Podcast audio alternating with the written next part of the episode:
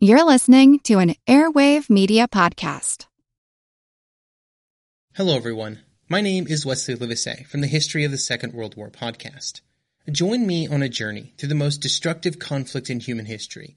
A journey that will take us not just through the famous campaigns and cataclysmic battles, but also to the lesser well-known corners of the war that touched millions all over the world, as we try and answer not just the questions of what and where, but how and why.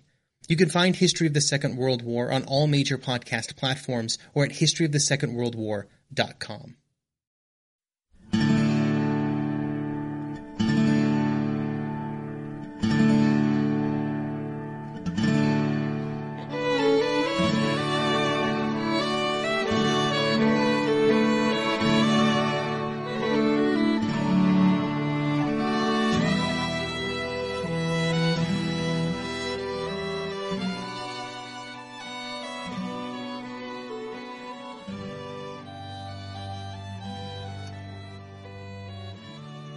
Hey everyone. Thanks for tuning in to episode number 286 of our Civil War podcast. I'm Rich. And I'm Tracy. Hello, y'all. Welcome to the podcast. All right. So as you will recall, we spent the last couple of shows looking at events downriver from Vicksburg, particularly with regard to what Major General Nathaniel Banks was up to in Louisiana. In fact, at the end of the last show, it was May 7th, 1863, and Banks' successful Bayou Teche campaign had taken him to Alexandria on the Red River, where he found David Dixon Porter and half a dozen Federal ironclads, which delighted him. But then Porter told Banks that the help Banks was anticipating, was counting on, was expecting from Grant, um, yeah, that wasn't going to be happening. Instead, Porter told Banks that Grant had crossed his entire force to the east side of the Mississippi below Vicksburg and then marched off to the east, away from the river, into the interior of Mississippi. Banks was, well, stunned by this news. What on earth was Grant doing?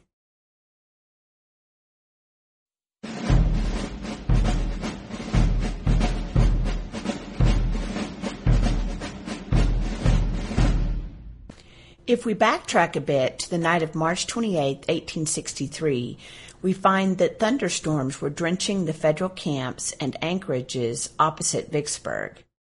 Perhaps the spectacular display of nature's might cleared Ulysses S. Grant's head because the next morning he made the fateful decision that, among other things, would leave Nathaniel Banks high and dry at Alexandria six weeks later. As you guys know from listening to this story arc, Grant had spent the winter trying to keep his army intact and occupied, while he attempted various projects that might possibly get his army on dry ground on the same side of the river as Vicksburg. However, all of those projects had come to nothing, and so now, after months of frustration and failure, Grant was ready to test his conviction that the only way to solve the Vicksburg problem was to march his army down the Louisiana side of the Mississippi River and then cross the, over the river south of the rebel strongpoint. That would get the Army of the Tennessee on the same side of the river as Vicksburg.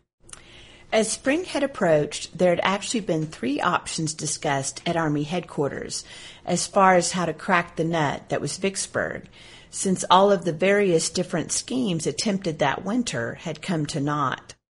The first option was to launch a direct amphibious assault across the Mississippi River and storm Vicksburg directly. It was agreed this would be little short of suicidal, so Grant discarded this as a possible course of action. The second option was to pull the Army of the Tennessee back to Memphis and try the overland route once again. But not only had this approach already been tried and failed when Earl Van Dorn's and Nathan Bedford Forrest's Confederate cavalry had wreaked havoc on Grant's vulnerable line of communication and supply, but Grant was also well aware that any pullback to Memphis now would appear to the administration in Washington and to the Northern public to be a retreat, an admission of failure, and the repercussions of that might just result in Grant losing his command. The third option was to march the army down the west side of the Mississippi, find a suitable crossing point, and transfer the field of operations to the area south and east of Vicksburg. In characteristic fashion, Grant boldly opted for the march south. As the first step in the implementation of this bold plan, Grant, on March 29th, ordered John McClernand to start to move his 13th Corps down the west side of the Mississippi River from Milliken's Bend to New Carthage, midway between Vicksburg and Grand Gulf, where McClernand was to prepare to cross the river. The exact landing site on the east bank was yet to be determined, but once across, McClernand would either march south to Port Hudson or north to Vicksburg as circumstances dictated, while presumably Grant and his other two corps, having also crossed the river, would keep John Pemberton occupied. Actually, Grant's other two corps commanders, William Tecumseh Sherman and James McPherson, had serious reservations about the projected movement.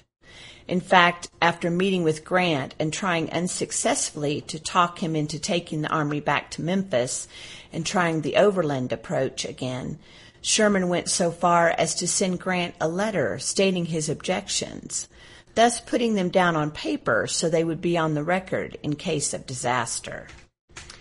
And so, in a strange twist, it was actually John McClernand who enthusiastically supported Grant's plan. McClernand had never got over his belief that he had been wrongly deprived of the independent command he thought he'd been promised, and so for months now he had schemed to somehow get back what he felt was his, that is, command of the Vicksburg campaign. But his stream of letters to Secretary of War Edwin Stanton and to Abraham Lincoln had not had the desired effect. Despite his bitterness at being superseded, McClernand had dutifully carried out Grant's orders during the winter and spring. Now, ironically, he was the only Corps commander to demonstrate enthusiasm for the proposed operation to move the army down the west bank of the Mississippi and then cross over the river below Vicksburg. McClernand's support of Grant's plan was ironic because, as it turned out, this would be the operation that elevated Sam Grant to the top tier of Union generals, while relegating John McClernand to the sidelines.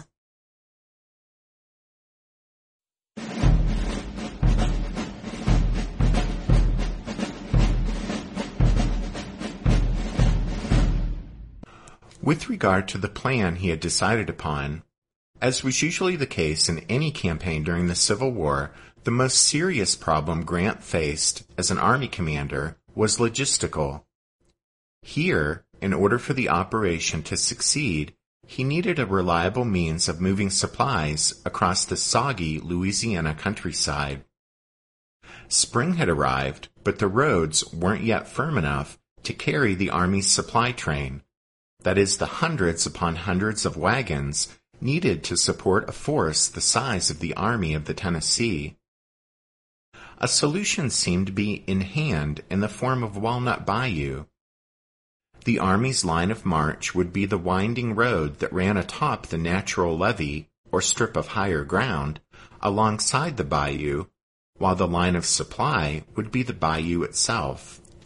Federal engineers laid out a canal from Duckport on the Mississippi River between Young's Point and Milliken's Bend to a back swamp about a half mile inland.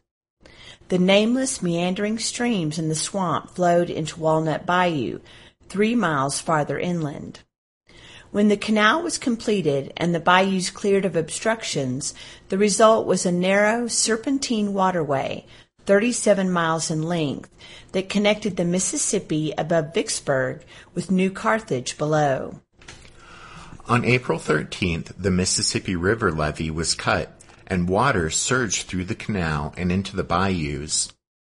A procession of dredges, tugboats, and heavily laden barges entered the passage, and set out for New Carthage.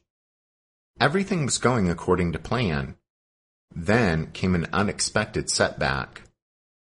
The high water in the Mississippi River that had plagued the Federals all winter suddenly fell and stranded the vessels. Disappointed and disgusted, Grant ordered the Walnut Bayou route abandoned. Like every other project that had been attempted in the bottomlands, it had been unsuccessful.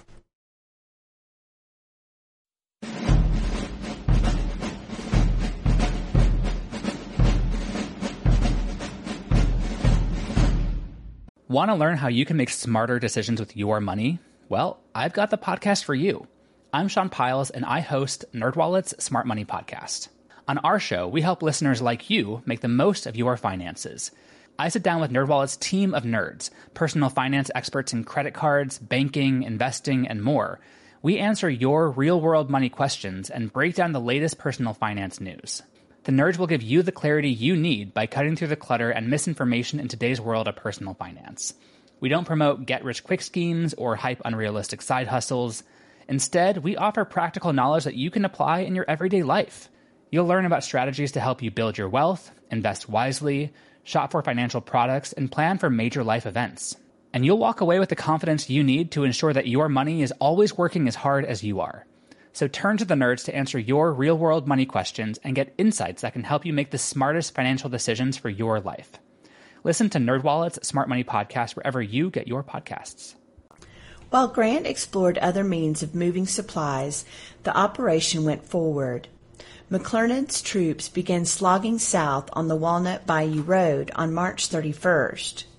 It would be one of the hardest marches of the war, but it would also be the turning point in the Vicksburg campaign.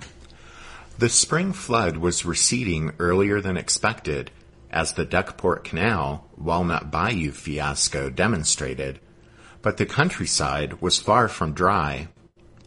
Pioneer troops, aided by ordinary soldiers and contrabands, constructed dozens of bridges and miles of causeways and corduroy roads.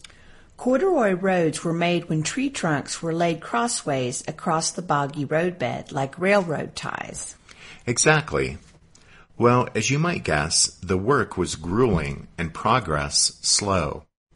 An Ohio soldier recalled that, quote, the road was all but impassable. It lay through a vast bog, intersected by numerous bayous half flooded with water. The heavy artillery wheels cut through the slime and the mud through which we waded knee deep, and where the hubs of the wheels often disappeared out of sight. The difficulties in making such an arduous march would have stopped most Civil War armies in their tracks. But McClernand's tough Midwesterners pushed on and reached New Carthage on April 6th. The movement of such a large force down the west side of the Mississippi couldn't be kept secret from the enemy for long. So Grant attempted to distract the Confederate commander at Vicksburg, John Pemberton. When McClernand started his march south, Grant sent Major General Frederick Steele's division from Sherman's corps in the opposite direction. Steele left Milliken's Bend on April 2nd and steamed upriver to Greenville, Mississippi, about 70 miles north of Vicksburg, where he undertook a campaign of protracted pillaging. Steele's men destroyed half a million bushels of corn and carried off over a thousand animals. They also liberated more than a thousand slaves. Steele returned to Milliken's Bend on April 24th. The primary purpose of the Greenville expedition was to divert Pemberton's attention away from McClernand's movement, but it also reflected a shift in the policy of the Lincoln administration. As Halleck told Grant, quote, the character of the war has very much changed within the last year. There can be no peace but that which is forced by the sword. What that meant in practical terms was that henceforth the Union Army was to bring the war home to Southern civilians by enforcing emancipation and seizing or destroying all foodstuff, fodder, and other items of possible military value. A few months earlier, Halleck had directed Grant to enroll black men into military service. Grant accepted the new policy without hesitation and made it clear that he expected everyone under his command to, quote, especially exert themselves in carrying out the policy of the administration, not only in organizing colored regiments and rendering them efficient, but also in removing prejudice against them. During the spring of 1863, growing numbers of black troops began drilling at Milliken's Bend under the watchful eye of Brigadier General Lorenzo Thomas, the Adjutant General of the U.S. Army. In a similar fashion, Grant accepted the new policy of expanding the war to include Southern social and economic institutions. He informed Steele that, quote, Rebellion has assumed the shape now that it can only terminate by the complete subjugation of the South or the overthrow of the government. It is our duty, therefore, to use every means to weaken the enemy by destroying their means of cultivating their fields and in every other way possible. In other words, Steele was to seize or destroy everything of military value in his path, including food, animals, and slaves, which is exactly what he did.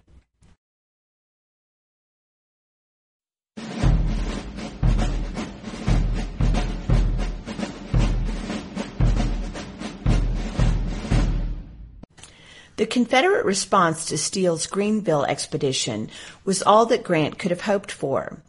Pemberton ordered Stephen Lee to halt Steele's depredations. While Lee entered the bottomlands north of Vicksburg in search of the Yankees, who had long since returned to Milliken's Bend, McClernand moved closer to New Carthage. The unheralded Greenville expedition was a success both as a raid and as a diversion. Steele's expedition was followed by two coordinated federal operations that dispersed Confederate military forces and left Pemberton more distracted than ever. Hundreds of miles to the northeast, William Rosecrans launched a daring effort to sever Braxton Bragg's line of communications and compel the Confederate Army of Tennessee to abandon its namesake state. In mid-April, Rosecrans sent Colonel Abel Streight and an infantry brigade mounted on mules toward the Western and Atlantic Railroad between Atlanta and Chattanooga. After a punishing running battle with Nathan Bedford Forrest's rebel horsemen across northern Alabama and Georgia, Streight and his command were compelled to surrender. Forrest's hard-fought victory saved Bragg, but weakened and possibly even doomed Pemberton.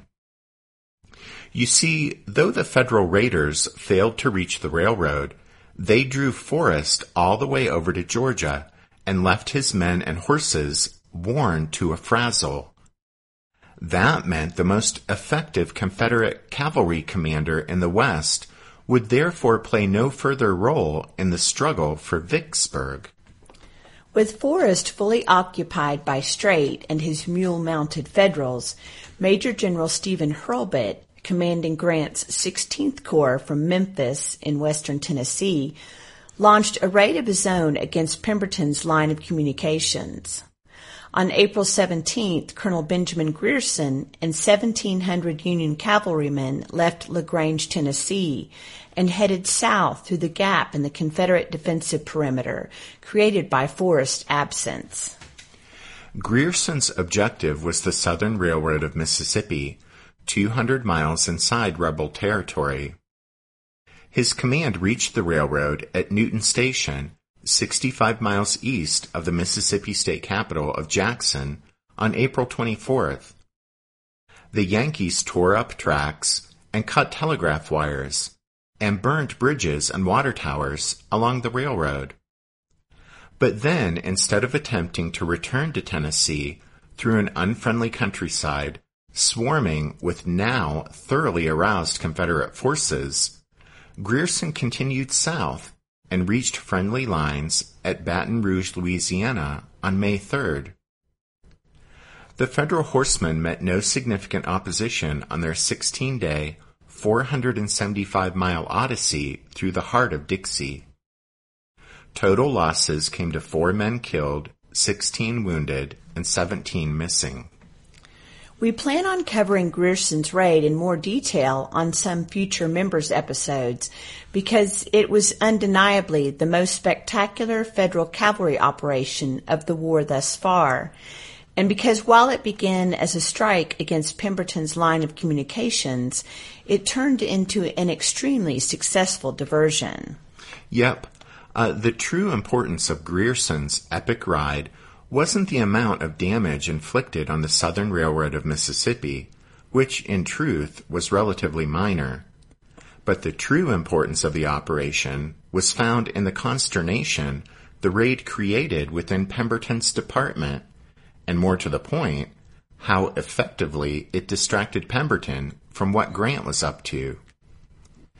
That's because Pemberton personally directed the effort to stop Grierson and so for the better part of two critical weeks, while the main body of Grant's army was on the move, John Pemberton's attention was focused on a few regiments of Federal cavalry in his rear.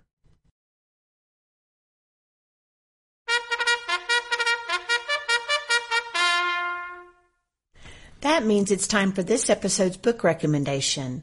And our recommendation this time is The Real Horse Soldiers Benjamin Grierson's epic 1863 Civil War raid through Mississippi by Timothy B. Smith.